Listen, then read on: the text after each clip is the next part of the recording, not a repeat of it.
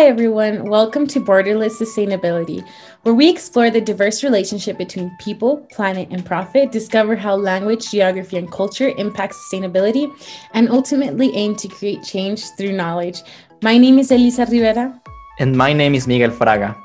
In today's episode, we will learn about Hawaii's natural energy initiatives by research student Sebastein Selarque, who received his bachelor's degree in electrical and mechanical engineering technology from the Rochester Institute of Technology.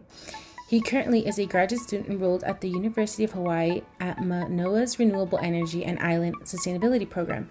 He also works as a research assistant at the Hawaii Natural Energy Institute. His research is focused on distributed energy resources.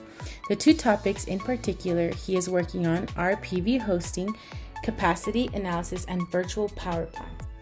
Welcome, Sebastein. We are so very excited to learn more about your current research at the Hawaii Natural Energy Institute.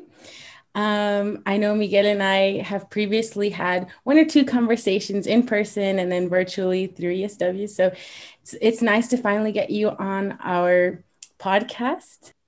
Yeah, no, I'm happy to be here. I'm an avid listener of your podcast, and I'm glad to share some of my knowledge. Great. So just, something that we typically ask our guests is, what made you start becoming more environmentally conscious? Yes, I think about that a lot, actually, when I try to think about how can I get other people to be more environmentally conscious. I think there is an element of just growing up on the island of Oahu in Hawaii, just being surrounded by natural beauty. It's kind of hard to see the intrinsic, it's hard not to see the intrinsic value in our ecological systems. But I think that what really got me hooked was a speech that was given to me during my, while I was in high school, about international humanitarianism and kind of put climate change into like a humanitarian context and just connecting the dots between global warming and carbon emissions and electrical systems. And so in addition to just being an issue that I feel very close to my heart, it's also a very interesting problem to solve as an engineer. Wow, that's wonderful to hear about that, and I think not a lot of people can say that they grew up in Hawaii and in that region, so that's wonderful to learn. But Hawaii, we did some research, Elisa and I, about all the clean energy and the initiatives that they have right now, and they're going on a good path for that, especially because of all the resources that they're over there. But can you tell us more about what the Hawaii Clean Energy Initiative is, or what do you know about it? How is that relates to your work? For sure. So throughout this, this process of trying to decarbonize our electrical systems, there's been a number of different policy actions and collaborations that have been made. So in 2008, the US Department of Energy and the Hawaii State Government and a bunch of their departments kind of came together to agree upon a direction that we needed to transition to a clean energy economy. And so from my understanding of the initiative, it's this collaborative effort to strategize, develop, and ultimately deploy clean technologies, as well as do the kind of climate education and outreach portion. And what type of clean energy do you see right now that's getting popularity in Hawaii? Like, it's more solar, wind farms, like what type of initiatives are trying to be taken advantage or used in that region?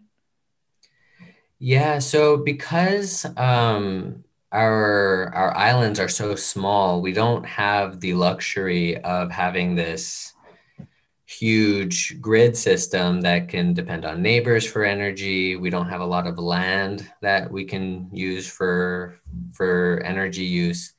So a lot of our energy comes from burning petroleum, like oil power plants. And so a lot of the focus has been around how can we make energy efficiency better? How can buildings improve on their consumption of electricity? There has been a large push for residential solar. So we're seeing a lot more rooftop solar, some utility scale solar, a couple wind farms. But whenever we have wind farms or geothermal, it's pushing up against another land use. It's pushing up against residential communities, and so it's a kind of a very sophisticated issue. I see. So I know that you're currently working, or your research is in distributed energy resources. Can you probably share a little bit more about what that means and how it works? Right. So distributed energy resources, or DER, can describe really a pretty broad variety of energy system assets. So what I'm looking at through my work is rooftop solar and customer-sited battery energy storage systems. But DER could be anything from smart appliances like a grid interactive electric water heater, or a smart air conditioning unit, or even like electric vehicles. There's vehicle to grid, or what we consider loads, which is assets that draw energy from the grid. If that can be controlled to lessen the stress on our electrical grid or provide any other kind of service, this is considered like an asset or a resource. And so how can we improve our technology to better manage those assets? Okay. And with DER, where is the source of your research? So what facilities are you looking at, or is it just the general concepts that you're trying to analyze and do further research on? Yeah, so with the PV hosting capacity, it's really just this developmental, how do we conduct this certain type of analysis to have greater insight into how much solar panels can we put on a particular distribution system. However, with the virtual power plant research that I also do, we have on Maui a set of equipment that include batteries and PV and a load, where we can run some demonstrations of different algorithms that optimize the value of those PV panels, those batteries, to help customers make that cost-benefit decision of, oh, not only am I saving on my bill, but maybe I could even be earning some revenue from the utility for turning off my lights, as a very simple example, but perhaps my battery could be absorbing power from the energy when there's too much solar on the network, or maybe it could be helping put energy back into the grid when the demand is very high in the early evening. And a very good point that you brought, that the demand. And because I say that because right here in El Paso, it's a conversation that's ongoing right now, because they're building a new plant to meet the demand for 2023 here in El Paso, Texas, because according to the current infrastructure that we have here in El Paso, Texas, it cannot meet the demand for 2023. It's that peak demand, especially in July. And I'm assuming over there in the summer season, you also have your peak because of the tourists, the summer season, and you may have tourists, and of course, also all of the residents. How does the DER, or how do you guys plan for the peak demand? I mean, can this be implemented in that? Because I'm thinking like, it's not only about only building infrastructure, but also trying to reduce that demand, right? Trying to convince the residents to use less energy or be more economical or efficient with some of their products. So that's something I was thinking the other day, right? That probably the problem is not that there's a lot of, that we don't have enough infrastructure, probably is that we have a lot of demand. So how do you see that over there with the infrastructure or the peak demand? Is it being planned appropriately? How do you are integrating DERs? I know probably it's a lot of questions at once, right? I'm sorry. But yeah, what are your thoughts on that? Yeah, so in Hawaii, Well, there's something that you see that's called the duck curve on the mainland, where there's a lot of solar energy being produced in the midday. And then when the sun sets and you don't have that solar energy, and then everyone comes home, their demand for that electricity goes up. And so just going from this very low consumption to this very high consumption is very costly for the utility to manage. And in Hawaii, we don't call it a duck curve, we call it a Nessie curve, like the Loch Ness Monster, because of how big that ramp is. Wow. And so one of the solutions is, because the cost of electricity is so high in Hawaii, anything that can mitigate those costs will become pretty economically viable. So at-home battery energy storage systems have become very economically viable in Hawaii, kind of ahead of the rest of the continental United States. And so because of that, we've been able to experiment with solar plus storage in what is called load shifting, right? And so we can either store a lot of that free PV in the middle of the day and offset what would be our evening demand, and so lowering that peak. Or we can do a type of energy arbitrage, which is basically buy up the energy whenever it's cheap from the grid, such as in the middle of the night when no one's using it, or again, in the middle of the day, and then just using that energy again. But then that energy can be stored in at-home battery energy systems, or even in water heaters as heat energy, or possibly in the battery of your electric vehicle. So there's a lot of different options about storing energy, shifting it to somewhere else, or even just helping mitigate the stress that that ramp has on the grid, has an economic value to it, and can help everyday people participate in that energy system in a more democratic way. And that's something very interesting to talk about, the batteries, because I don't know about you, Elisa, but I recently, recently this year, I learned how important is the battery storage when you pair up with solar panels. Like, I know it's intuitive, and I knew that solar panels don't work without batteries, right? But there's a big push right now on investing more on batteries rather than the solar panels, because the technology for solar panels to be more efficient is lower compared to the batteries having higher capacity, whether they're solid state or other type of state. So I don't know, Elisa, I recently learned that. So it's very good to hear from that, Sebastein, that batteries is also being considered that, and the capacity and the different ways to store that. It just blew my mind. It's kind of those like duh moments when someone tells you that, oh yeah, I need to invest in batteries more. Like, well, it made sense, but now it makes more sense in my life. Yeah, batteries are incredibly game changing. And we're lucky that the what's called like the learning curve is how they're progressively becoming cheaper and cheaper, like solar panels have been doing and continue to do. So yeah, They're following a similar curve of becoming ever more affordable, and kind of the cost of not buying them is becoming more and more expensive.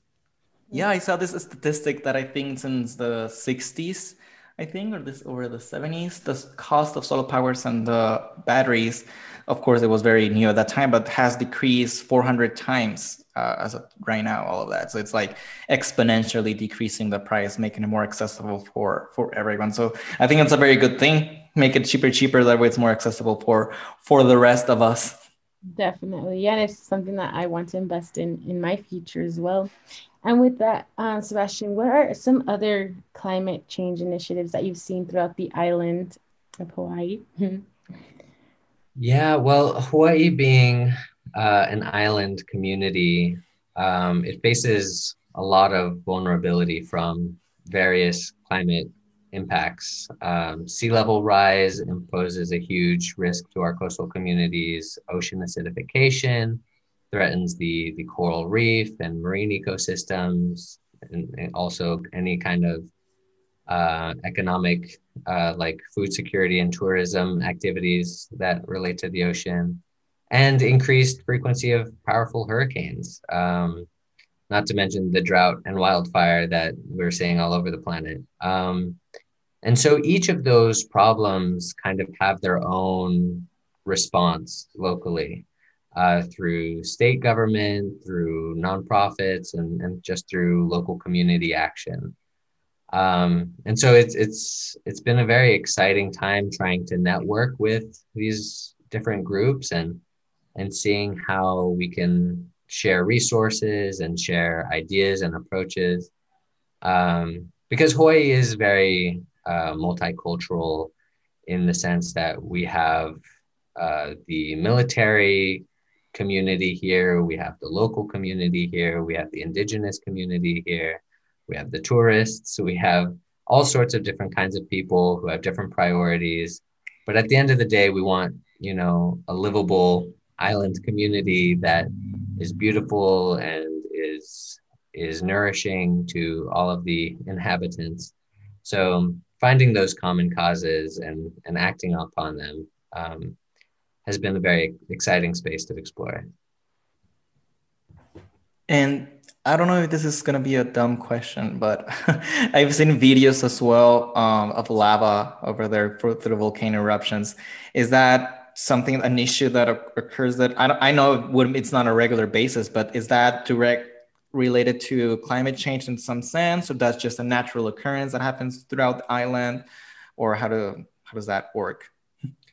Yeah, so the big island of Hawaii, the island of Hawaii itself, is located on a hot spot. So it's kind of like this hole in the Earth's crust. And so we have regular volcanic activity on that island. So the island I'm on, Oahu, doesn't have any volcanic activity.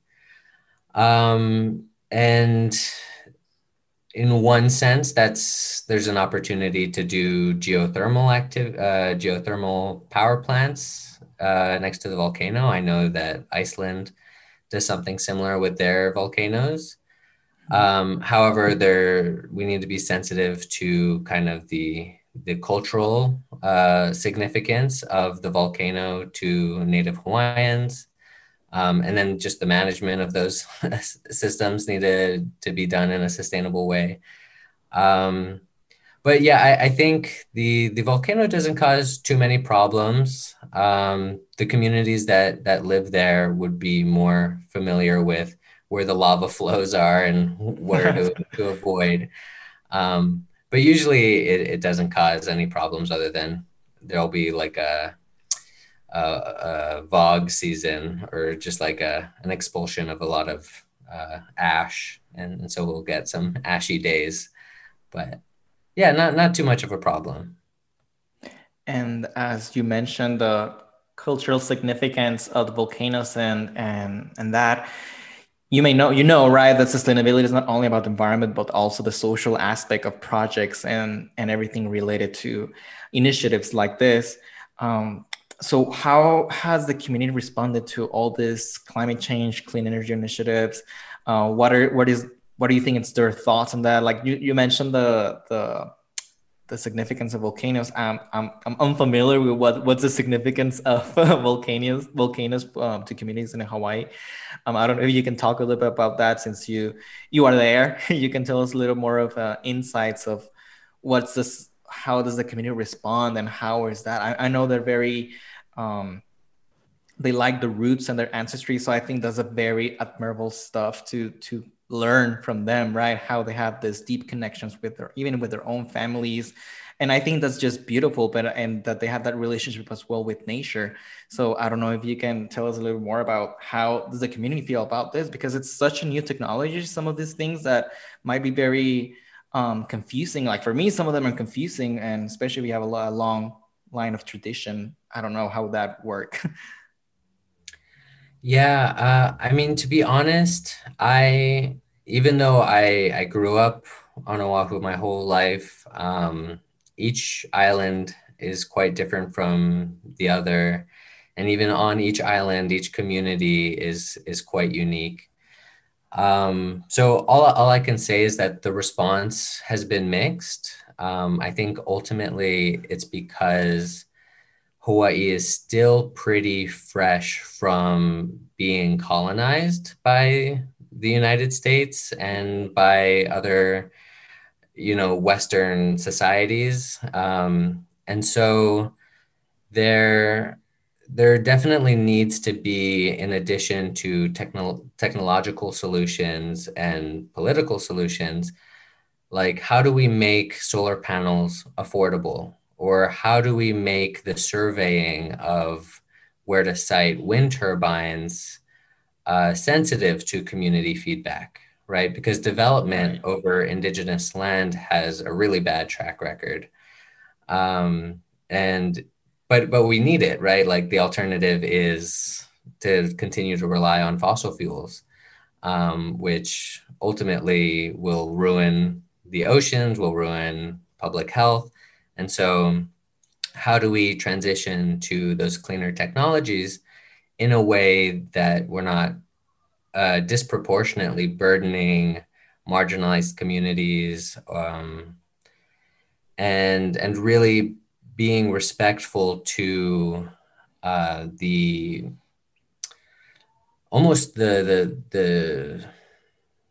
just being responsible and respectful of the values of those communities that live there. Thinking about the people that are coming into Hawaii, like you said, they're extremely diverse, and some not ever have even visited are going to stay and live there. So it's like there has to be kind of like a common ground where or just like an understanding of like, okay, as you're coming in, here's like a list of things that you should start practicing. Here's a list of things that you should know. This is kind of like the traditional way of how we take care of our island, right? Like that's something that I feel from what you're saying is something that needs to be implemented soon if it hasn't been already. And how can the people who already live there and have lived there their entire lives, how can they start advocating for that? Like being a voice, in other words, in that community. I don't know if you, Sebastein, have any maybe like thoughts, something, a community that comes to mind that is already, you know, with those types of initiatives, or something that you're personally working on that you can share with us. So I don't know if we could start here, you know, spreading that word if we ever go to Hawaii. And so as an engineer, I feel I always don't quite have the right amount of rhetoric or perspective to really give the appropriate amount of credence to these like sophisticated social issues. And so I'm always trying to learn about that and how to, you know, play my role as a technical professional in the best way I can. I've had the great opportunity of working with a couple communities through Engineers for a Sustainable World and through some of my other research, more surrounding like ecological management and how to work with the community and their management plan for taking care of their natural resources. And I would say Heia State Park has been an amazing collection of different organizations and individuals that have both revitalized a lot of really important cultural and sustainable food systems, in addition to giving a great opportunity for young people to educate themselves on the cultural and ecological value of working with the land. And it's also 5 minutes from my house. It's such an important intersection of many disciplines, and it requires the input of many voices in a constructive, compassionate manner to really distill what are the sustainable solutions, right? Right. Yeah. And going back to the to the community, because it keeps going in my head, like it's spinning on my head over the rooftop solars. Is that a lot of community residents have that? Like, since they're looking at all this ecological management that you're talking about, and they're seeing, I'm assuming they're seeing all the benefits of having this, going in this road towards a cleaner and greener future in the island. Have you seen more community members go towards rooftop?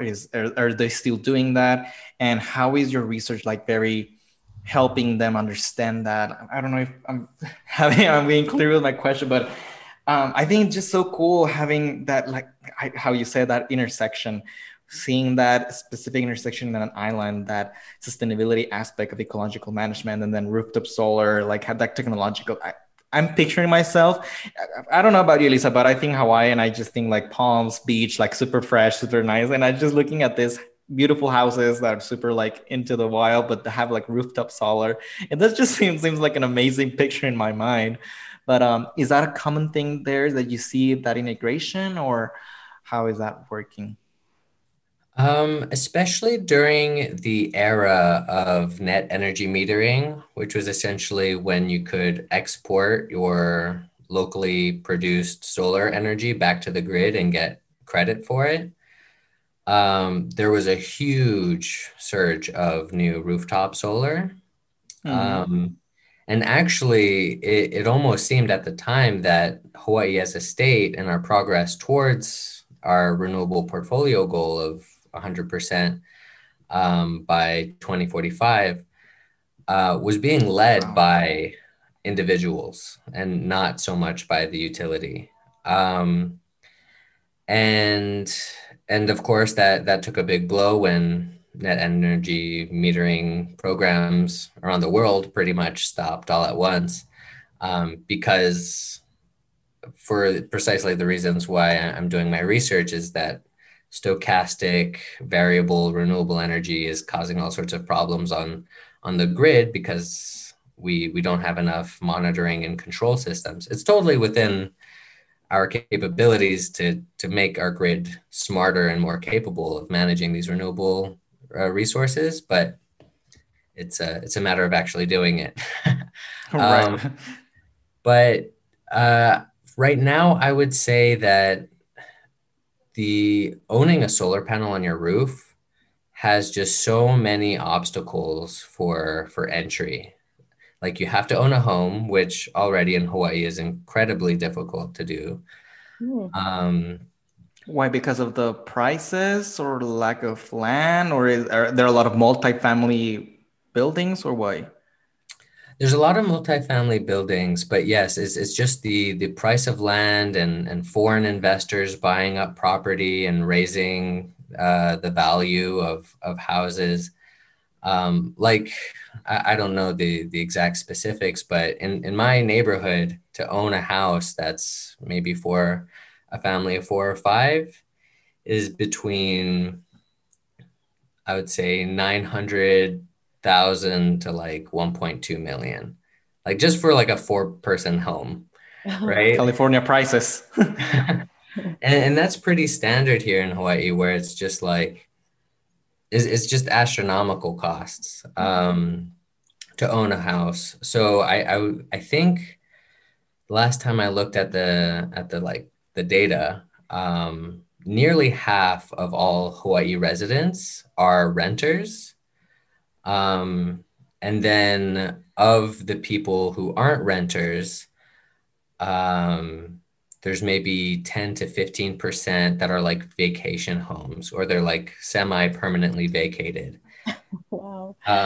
So that means like 60+% of all residents in Hawaii don't even have the authority to make the decision to put solar on their roof, because they don't own the property or the house or anything. And so solutions such as like community solar, where the community can all kind of benefit from one larger solar farm, is one solution. Or in the future, if virtual power plants become more viable, then you could maybe benefit from surplus solar that your neighbor is producing on their roof. And maybe you can just benefit from their roof space. So there's a lot of creative solutions. Oh, one was like this pay while you save plan, which was essentially like a bank or the utility will buy the solar panel and all of its equipment, put it on your roof, and then take some portion of your savings. So let's say you save $40 a month, they'll take $30. So you still save $10, but the utility got a return on their investment, and slowly the utility or the bank or whoever gets their money back. And then once that's done, you inherit ownership of that solar system, right? But you didn't have to deal with this huge upfront cost of installing the equipment. And for how long is that? I mean, I don't know if you know, like, is that like a 20-year loan or? It could be 10 years, it could be 20 years. But I think the problem is just in one sense, there's not enough regulatory framework around distributed energy resources. So people are kind of like afraid to create various programs that manage those resources because the policy might change next month and make something not economically viable or illegal. And so I think we just need more creativity and development on the side of policymakers, decision makers in the economic sphere, in the power systems management sphere. So, but there's a lot of solutions to meet people where they're at so that they can access clean and, importantly, affordable energy. Well, I'm glad that you're working on making the grid smarter. That's step one. And hopefully, I'm not sure if, are you looking to maybe stay and buy a house there, or that's not in your plans for the future? Me, along with most of my friends who grew up in Hawaii with me, live with our parents, or we've banded together to like rent out some small apartment. But I think there also needs to just be this shift in cultural philosophy that living alone, away from family, is some sign of independence. I think building that sense of community, starting with your family, is part of getting into that mindset of responsibility to others and really banding together to be effective in our work at the end of the day. It's part of that sustainability element. Definitely. I mean, I agree. I mean, that could be because I am living here at my parents' right now. But yeah, I mean, I see how that can tie into like the relationship, especially on an island like Hawaii, right? So with those costs. Ooh. But one of the last questions that we like to ask is if you have any sustainability related book recommendations that you'd like to share with our listeners? Yeah, I'm honestly one of those people who buy really good books and then turn out to be too busy to read any of them. So I have some amazing books that are just waiting for me. But some books that I have gotten to, that I have made the time for because they're really just that incredible, is All We Can Save, which is like an anthology edited by Ayana Elizabeth Johnson and Catherine K. Wilkinson. And essentially, it's all about climate feminism and how we just have such a more intelligent way of approaching climate solutions by just changing our philosophy and changing how we organize ourselves in a way that's more in line with climate feminist philosophy, I guess. It's an incredible concept. And I fully subscribe to it. I fully support it in all of its manifestations. And then a second book that I really like is Thinking Like an Island, Navigating a Sustainable Future in Hawaii. This is edited by Jennifer Chirico and Gregory S. Farley. And this is more about sustainable food systems, but it kind of talks about different facets of sustainability. But when we think about island communities, really we're thinking about microgrids. We're thinking about how can we build resiliency? How can we leverage our diversity to better mitigate these ecological and social issues? And so I think there's something to be learned from looking at island communities. Great. Well, thank you so much, Sebastein, for taking the time to talk to Miguel and I and our listeners today. It's definitely very insightful to learn about what's going on in Hawaii. And if you ever visit, you know, kind of be aware of where you're going and respectful to it as well. But yeah, thank you so much. It's been a pleasure talking to you.